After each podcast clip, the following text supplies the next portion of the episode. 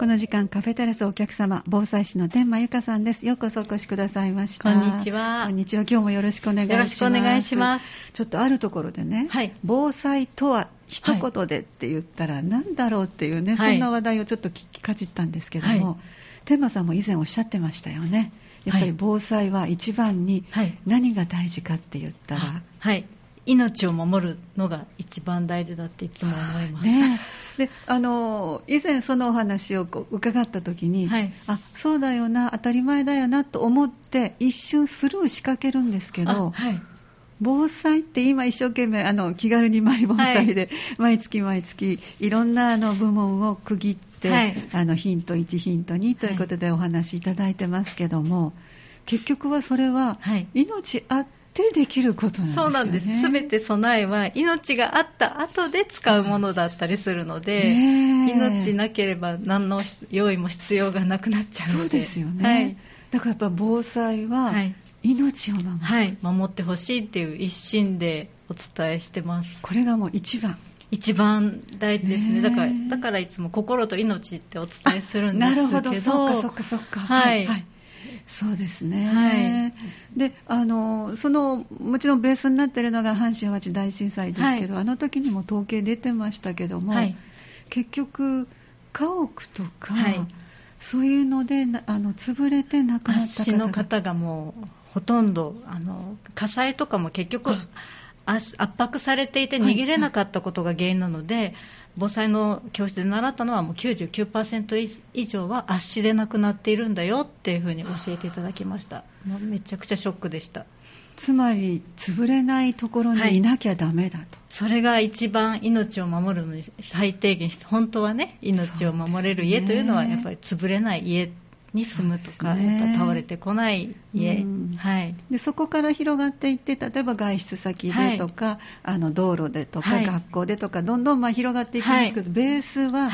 自分でできることっていうなら、はい、まずは命を守るための場所かどうか、はい、我が家を点検する、はいはい、以前もおっしゃったように寝てる間がねいちにちの意外と長いのでさんぶんのいちは、ねはい、最低でもねリラックスした時間も含めると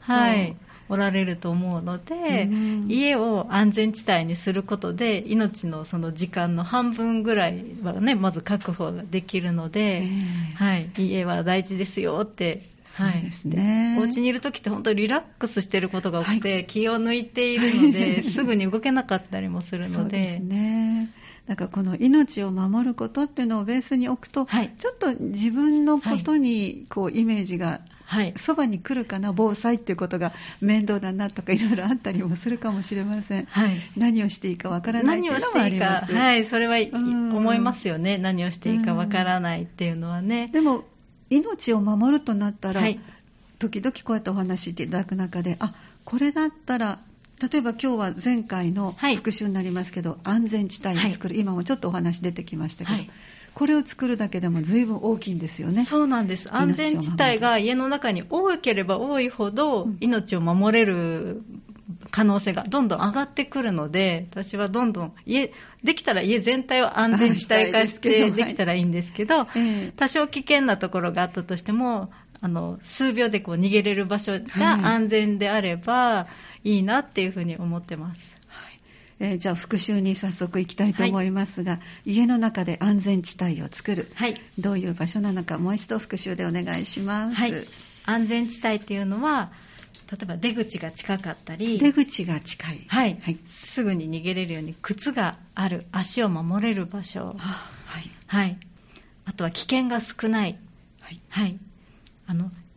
ヒントにでお伝えした命を守った後に次の行動としてなんですけど、はい、安全地帯に逃げておいたりそこからさらに外に逃げる準備として、はい、安全地帯って家のあちこちに作ってほしいんですけど安全地帯というのは私はよくお伝えしている上から倒れてこなかったり、はい、家が潰れなかったりあとガラスが割れてこないとかそういうなんだろう数秒間最低でも数秒間何もあの命を守れる場所っていうのを作っていただきたいなと思ってるんですけどあの家の中だったら例えばお手洗いとか考えていただくと、はい、落ちてくるものはトイレットペーパーだったり、ねはい、替えの、ね、タオルだったりで落ちてきてもあまり痛くないものが多かったり、はい、あと柱が多くて潰れにくいっていう構造もあったりするので、はい、そこも安全地帯だよっていうふうに、えー、あの皆さんにお伝えはしてるんですけど、ただ扉は閉めないでねって、閉じこもってしまったら安全地帯どころかね逃げれない場所になってしまうので、だからにばんめには外に行けるようにしとかなきゃダメなんですね。そうなんです。その出口の確保みたいなところも大事になってくるので、あの災害の時ってね、いろんな状況があるので家にずっと留まれたらいいんですけど、火災だったりガス爆発だったりいろんな危険があるので、次のアクションも考えながら、はいはい、いなきゃいけないので、うん、安全地帯がなるべく玄関とかね、皆さん物を置きがちなんですけど、はい、あそこも私は一番の安全地帯になったらいいなっていうふうに思ってるんですけど、以前もおっしゃってましたね。例えば履こうとしても花瓶が落ちて、はい、ガラスが入ってしまったら、中にガラスの破片が落ちてしまったらその靴履けなくなってしまうので、はいで常に怪我は本当にものすごく億劫になってしまいます。そうなんです。いろんな足の裏とか特に怪我してしまったりすると動きが取れなくなってしまったり、うん、あと地震とかでの怪我ってほとんどが打撲と あ, あと、ね、あのそういうガラスによってでの怪我が多いので、切り傷ですね。そうなんです。ガラスによる怪我がすごく多かったので、はい打撲のじゅうばいぐらい多かったんじゃないかって言われるぐらい。そうです。やっぱ割れますからね、あちらこちらがね。そうなんです、はい、で阪神淡路大震災の時は真っ暗だったので、そうです。ごじよんじゅうななふんというのはまだまだ暗いですからね、はい、そうですね。寝起きで裸足だったりしたらもうそれでガラスを踏んでしまったりしたら、うん、あねえあの後から後悔ですよね。怪我は一瞬です。本当に本当にあっと思ったらもう、なのでねそういう風にならないようにやっぱりガラス、ガラス飛散防止フィルム貼っとくとか障子しとくとか、なんかそういうちょっとしたことで、ね、大きな怪我が防げたりするので、はいうん、今このお話を聞いてるだけでも今あの例えばご自宅で聞いてくださって、はい、周りを見渡したらどうだろう、はい、あこれはもしかしたら落ちてくるなとか、うん、これは割れるなとかと思われたら、はい、ちょっと今日それが落ちてこない工夫をされるともうマイ防災になる、はい、そうなんです。本当にゼロからいちが始まればすごくいろんな気づきがあると思うんですけど、えーえーうん、命を守るということをベースに置くと、はい、落ちてそれで怪我をしないようにするというのが一番の根本のところになるわけですね、はい、そうです。なのでもし、ね、余裕があればあのお家自体が、ね、耐震化されてるっていうのがやっぱり大きいんですけど、うん、あそうですね、はいえー、と割と日本はそれを決めたのが昭和ごじゅう、はいあとね、阪神淡路大震災の後に基準が変わったと思う、はい、また変わったんですか、はい、あれで あ, あまりにもたくさんの家が潰れてしまって、はい、何年かちょっと忘れちゃったんですけど、はい、あの学生さんがたくさん亡くなってしまったの で, で、ねはい、やっぱり家 が, 家が大事だということで、うんうんはい、耐震基準がすごくき つ, あのきつくなったというか厳しくなったので、えー、そこからは、まあ、震度ろく程度では潰れないような形にっていうふうにはなってますけど、うん、まだまだ古いお家とかもあったりするの で,、ねそうですね、これから引っ越しとかあとねあの学生さんで、ねうん、いろんなお家が変わられるときはそういうのを考えて選 べ,、ね、選べばなんだろう、それもすごく大きな防災になるなっていうのはそうです、ねうん、ハザードマップも必要ですね。そうですね。ハザードマップも見といた先に見てから選べばいいですし、先に見てあの今お住まいのお家が例えばどんな危険があるのかなっていうのを知っておくと、うんうん地震には強いけどもしかしたら川がそばにあったり、はい、山がそばにあって土砂崩れの危険があるのかなとか、ね、知っておくっていうのもすごく命を守れる一つになりま す, す、ね、行動が変わるので、うん、もうあの災害が起きるかもしれないと思って、うんはい、いろんなことを考えると、はい、ちょっと自分事として、はい動きが取れるかもしれませんね。そうですね。先にほんとちょっと調べておくだけで、ね、あの三田市の、ね、の, の, あのハザードマップとってもよくできているのでどれどれってこう多分お家に届いているはずなので、はいでね、今ちょっと探してみてもらうと、はい、いろんなことがね、分かると思うので、今はホームページでも見ることができますね。だからそれぞれ行った先、引っ越そうと思っているとか、はい、うん、今度新しく住まいになるという場所を見ることもできますよね、はい、そうなんです。全国どこでもできますし、いろんな災害に合わせて、うん、土砂災害はどうかなとか、津波とか、はい、あのそのどれぐらい、えっと、地震だったら揺れるのかなっていうのも、うん、いろんな角度で調べられるので、はい、うん、ぜひ最初に調べていただくと、はい、そうですね、はい、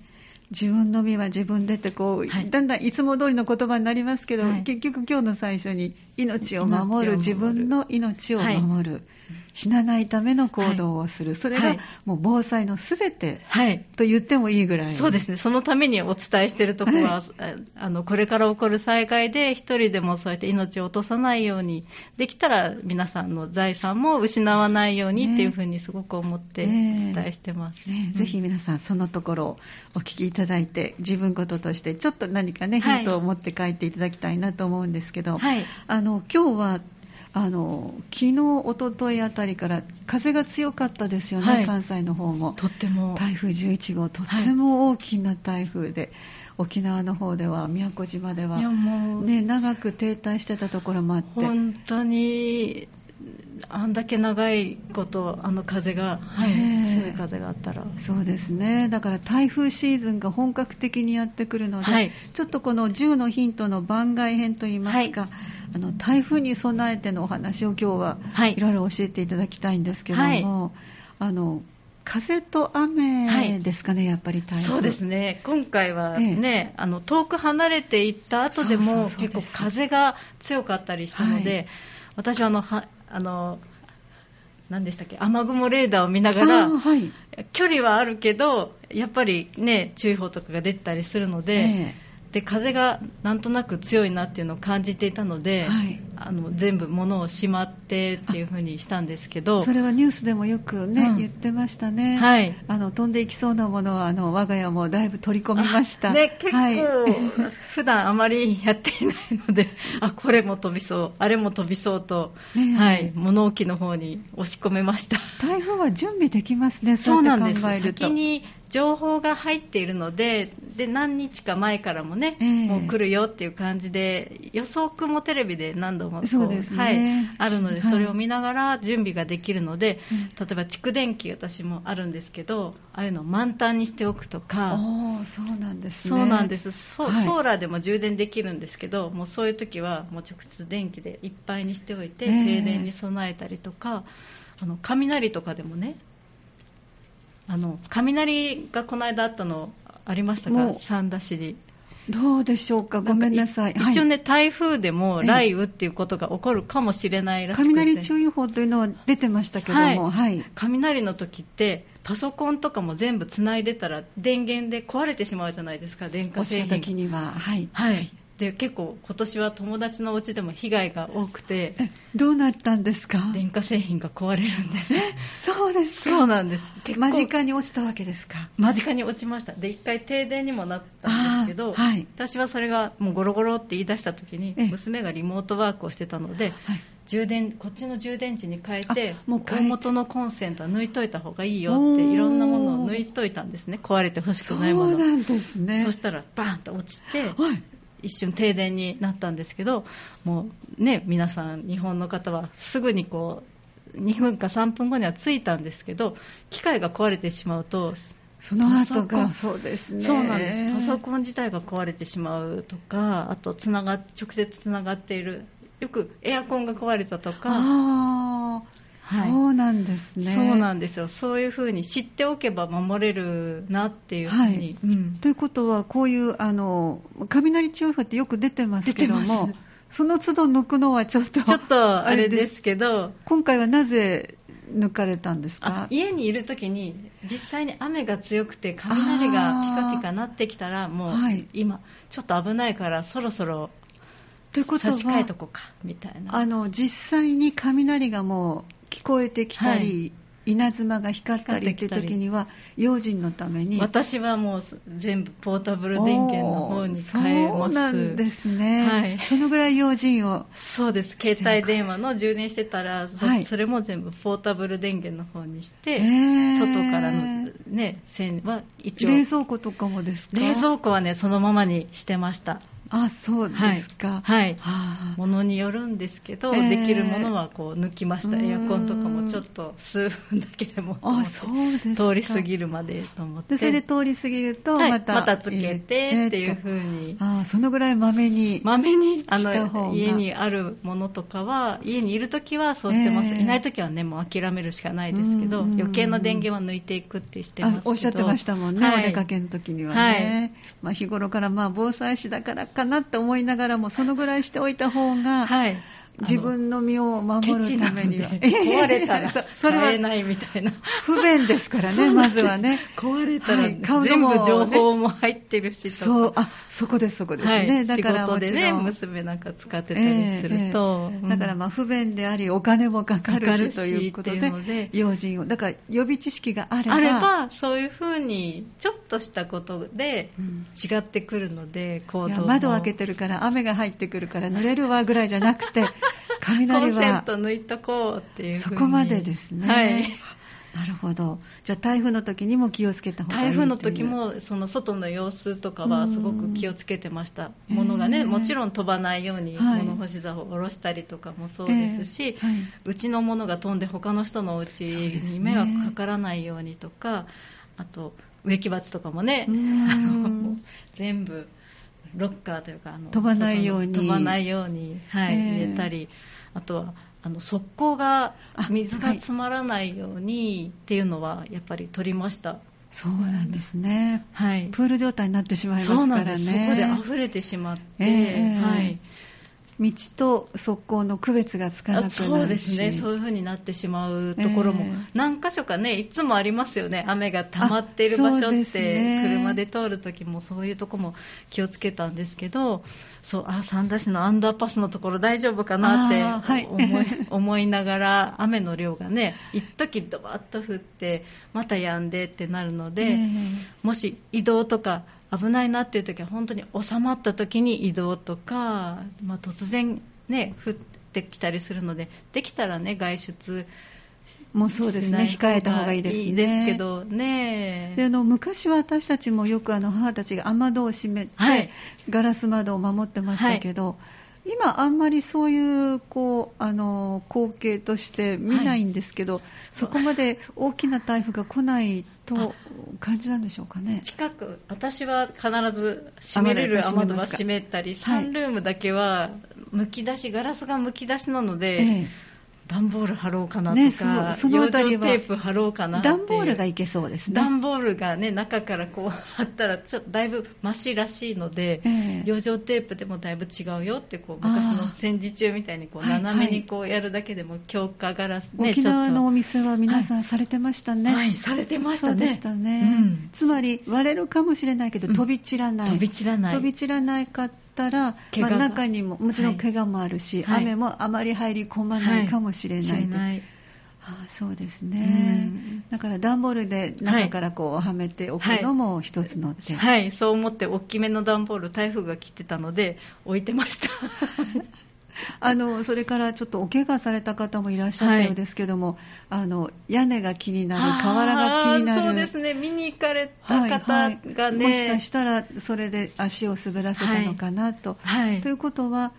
台風はとにかく何日も前から、はい、もしかしたらこちらの方に向かってくるかもしれない、はいはい、気になるところがあれば何もない今の時に。そうなんです、怒ってない時にやるっていうので、なんか福知山の方なんかは前水害で水没しちゃったから、はいね、あの今では実あの災害とか大雨が降る前にあの高い駐車場に止めに行くのよっておっしゃってました。車 を, 車をもうあらかじめ止めに行くのよってですよねって、うん、うん、そうですね、面倒だけど、えー、そうなんですよ。だから事前準備ができるので、はい、ご自分の生活でいろいろ大事なものがそれぞれ違うと思いますけども、はい、やっぱりそこもイメージでしょうか。もしこれがそうですね、あのぜひ調べていただくとどんな災害があったかとかも分かると思うんですけど、あともしね聞けたら小学校とかだったら学校で三田市の災害とかもしかしたら、ねね、昔は船がお家にあったんだよ、はい、みたいな、ねはいえー、お話があって水が多い場所なので水害が多かったんだよとか聞いておく、やっぱ昔の方の経験もそうですし、そうですね、はい、あの用意されてるのは大概一度体験された方がやっぱり多いんですけどもうすぐそこまで水が来てねうちヒヤヒヤしたのよっていう方は絶対次からはもう高いところに来るのを気に行こうっていう風にされてましたけど、えーうん、そういう体験された方の話を聞くっていうのもやっぱり大きいなっていうのは思いますね。そうですね。じゃあちょっとここでいっきょく入れてまだまだ伺ってまいりましょう、はいはい、今日はくがつに入って最初の水曜日です。防災士の天馬由佳さんをお迎えしまして心と命を守るヒントをお話しいただいてます。気軽にマイ防災です。後半も天馬さんよろしくお願いします。よろしくお願いします。前半の方ではあの防災とは命を守ること、はい、とにかく死なないこと死なないこと、ねはい、そのお話を十分復習も含めてお話しいただきまして、はい、台風じゅういちごうが今のところ、はいあの本州の方にこう戻ってくる様子はまあまあないのかなという、はい、でもこの動きはとっても気になりましたし、これからまだまだ台風シーズンです、はい、そうです。これからが本番っていう感じですよ ね, ねそれに備えてのお話を今いただいてますが、ちょっと一曲聴きながら、はい、私が日頃から台風の情報でね、うん、気になってたのが今回も沖縄直撃でしたので、はいはい、旅行の方が結構いらっしゃいましたよね。そうですよね。でホテルを出ようとして風の強さにびっくりしてまた戻ってこられた、はいでも例えば風速にじゅうメートルって言っても、はい、ピンとこないですよね。そうですね。言われても一体どれぐらい、うん、であれって秒速なんですよね、うんうん、でまあ私車を運転するのでちょっとこう時速に変えてみようかなと思って、はいはいえー、さんてんろくばいにしたらななじゅうにキロ結構な結構なスピードですよね。そうです。高速を走ってるあの速度ですから、あの速度で一気に来るって思うと窓を開けて顔を出したり、うん、手を出したりとあの風を受ける本当ですね感じと一緒なのかなと思ったら、はい、とてもじゃないけどそんなところ立ってられないですよね。そうですよね。だからその表現が、はい、もしねあの、うん、ご自分で面倒くさくてもさんてんろくばいして、はい、これは時速何キロになるから、うんうん、この風が来たら大変だとかちょっとお子さんにそういう話を、ねはい、されるとか、うん、あのご自分でも実感できるようなものにちょっと置き換えてよく、はい、あの立ってられない速度が、はいはい、あの風ですとかって言われるけどそれ以上に数字で見える化していただいた方がね、はい、なんかピンとくるかなと、うん、そうです ね,、えー、ねその車で高速で走ってる車ぐらいの速さの風が来るってと今回は瞬間的にろくじゅうメートルとか、はい、中にはななじゅうメートルって聞きますけどろくじゅうメートルでももうにひゃくキロ越すので、ね、新幹線ですよね。そうですよね。それを考えるといかにすごい風だったかっていうのが、はい、やっぱり感じることが大事ですね、はいね、自分に置き換えてみるっていうかどんなんかなって想像力が日頃の生活の中でどれにこう匹敵するんだろうって思ったら、はいはい、ちょっとこうあの準備するものも変わってくるかな、ね、出ちゃダメだなと思いました不要不急な時、ねね、外には出ないなんか物が飛んできてガラスが割れるのは当たり前だなとか、ねうん、本当ですよね。割れちゃいますよ ね, そ, ねそんなスピードで小石いっこでも、ねでね、飛んできたら当たる角度だよね、はい、あの箱なんかでも濡れてたりなんか以前聞いたのは雑巾、はい、濡れてる雑巾でも、はい、当たり方によってはガラスが割れますよ飛んでいった場合、うん、だからこれぐらい置いといても大丈夫だろうじゃなくてこれも全部飛んでいくのは中に入れてしまうという、はいはい、本当ですね。それであの準備するときにちょっと気になるやっぱり避難のタイミングですね。タイミングはいどうしてもねためらっちゃうしまだ晴れてるしなとかねまだ空いてないかなとかね思っちゃいますけど最近は皆さん意識がね高くなって例えば ジェイアール がもう止めますよっていうことを先に言ってくれたり、はい、飛行機でももう明日はけ欠便しますよとか先に言ってくれるので、えー、もう諦めるしかないところもあったりするのであの本当皆さんの、ね、行動も早めにこ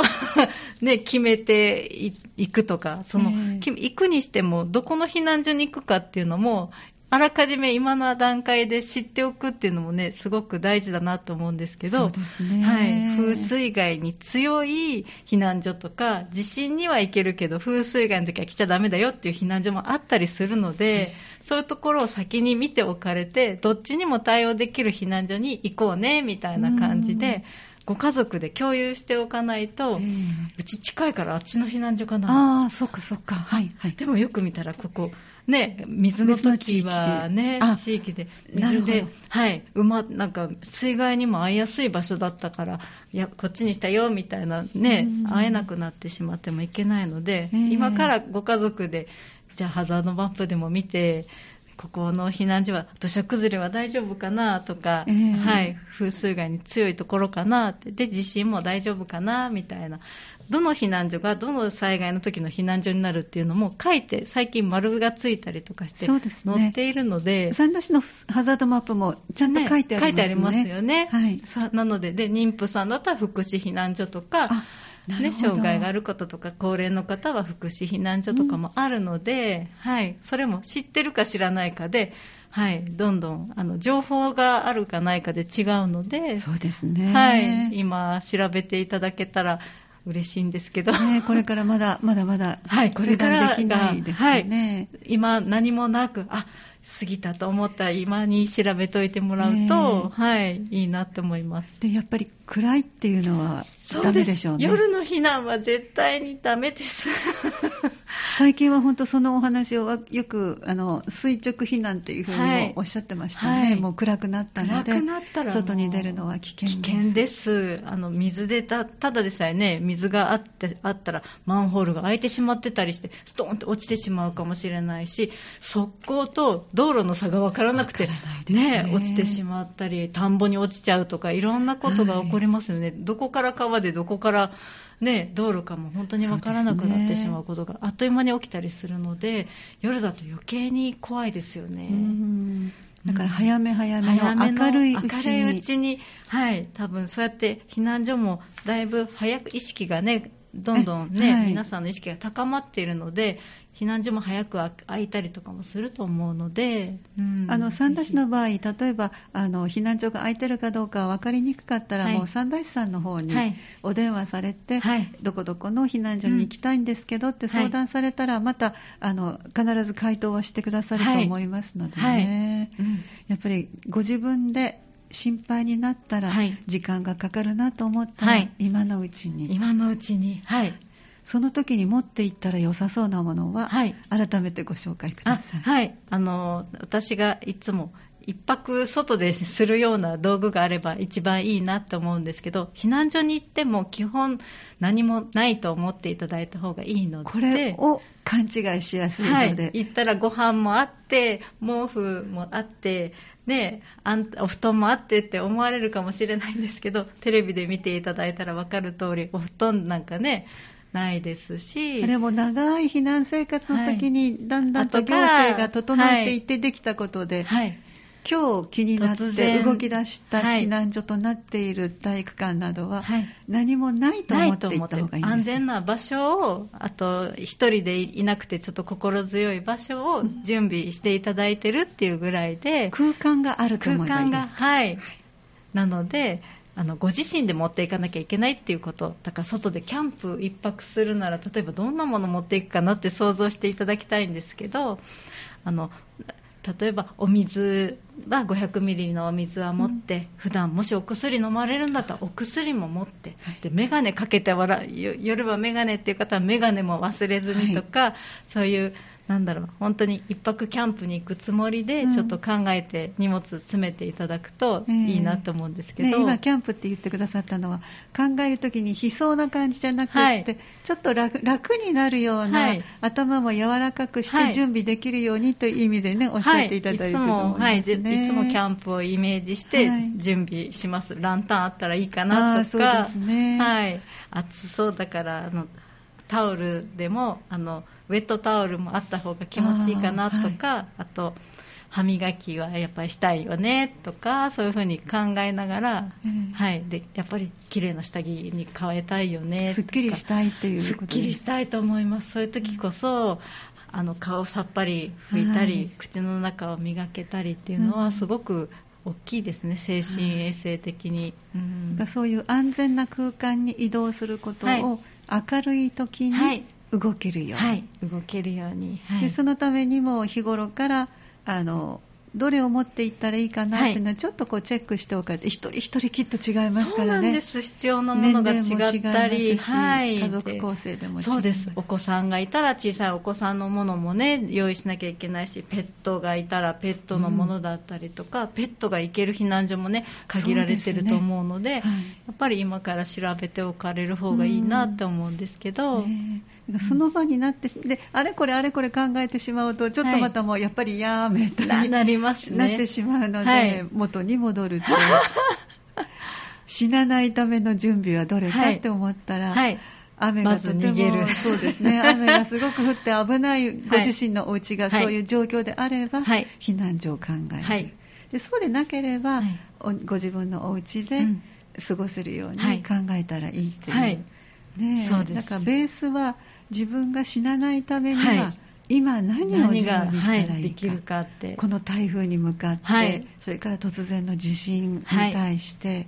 ということをベースにこう戻りながら、はい、シンプルにすると分かりやすいですね、うん、そうですね、はい、命、はい、死なないためにっていうね、うん、大切な人も ね, ねそうですし、そうですよね、うんえー、ご自身だけじゃなくて、はいはい、なんかお声掛けも結構あの家族から、はい、あの遠くにいらっしゃる、はい、危険な場所にいらっしゃるお年召した方にお電話でするのもなんかかなり効果的だったって、あ、そうだと思います。統計出てましたね。やっぱり自分一人での判断ができなくっても、うん、あもう子供に言われたから仕方なく、はいはいみたいなね、それとかご近所さんで声を掛け合ってって、はいねうん、なんかそういうことも命を守るっていう、はい、死なないためって、はい、命を守るっていうのがピンとこなかったとってもストレートですけど死なないために本当に、えーね、本当そのためですもんね、そうですね、死なないために、うん、この言葉をちょっとね皆さん実感していただいて、はい、今月はくがつついたちが防災の日ということ で,、はい そ, でね、その日にはねちょっとお届けできませんでしたが、はい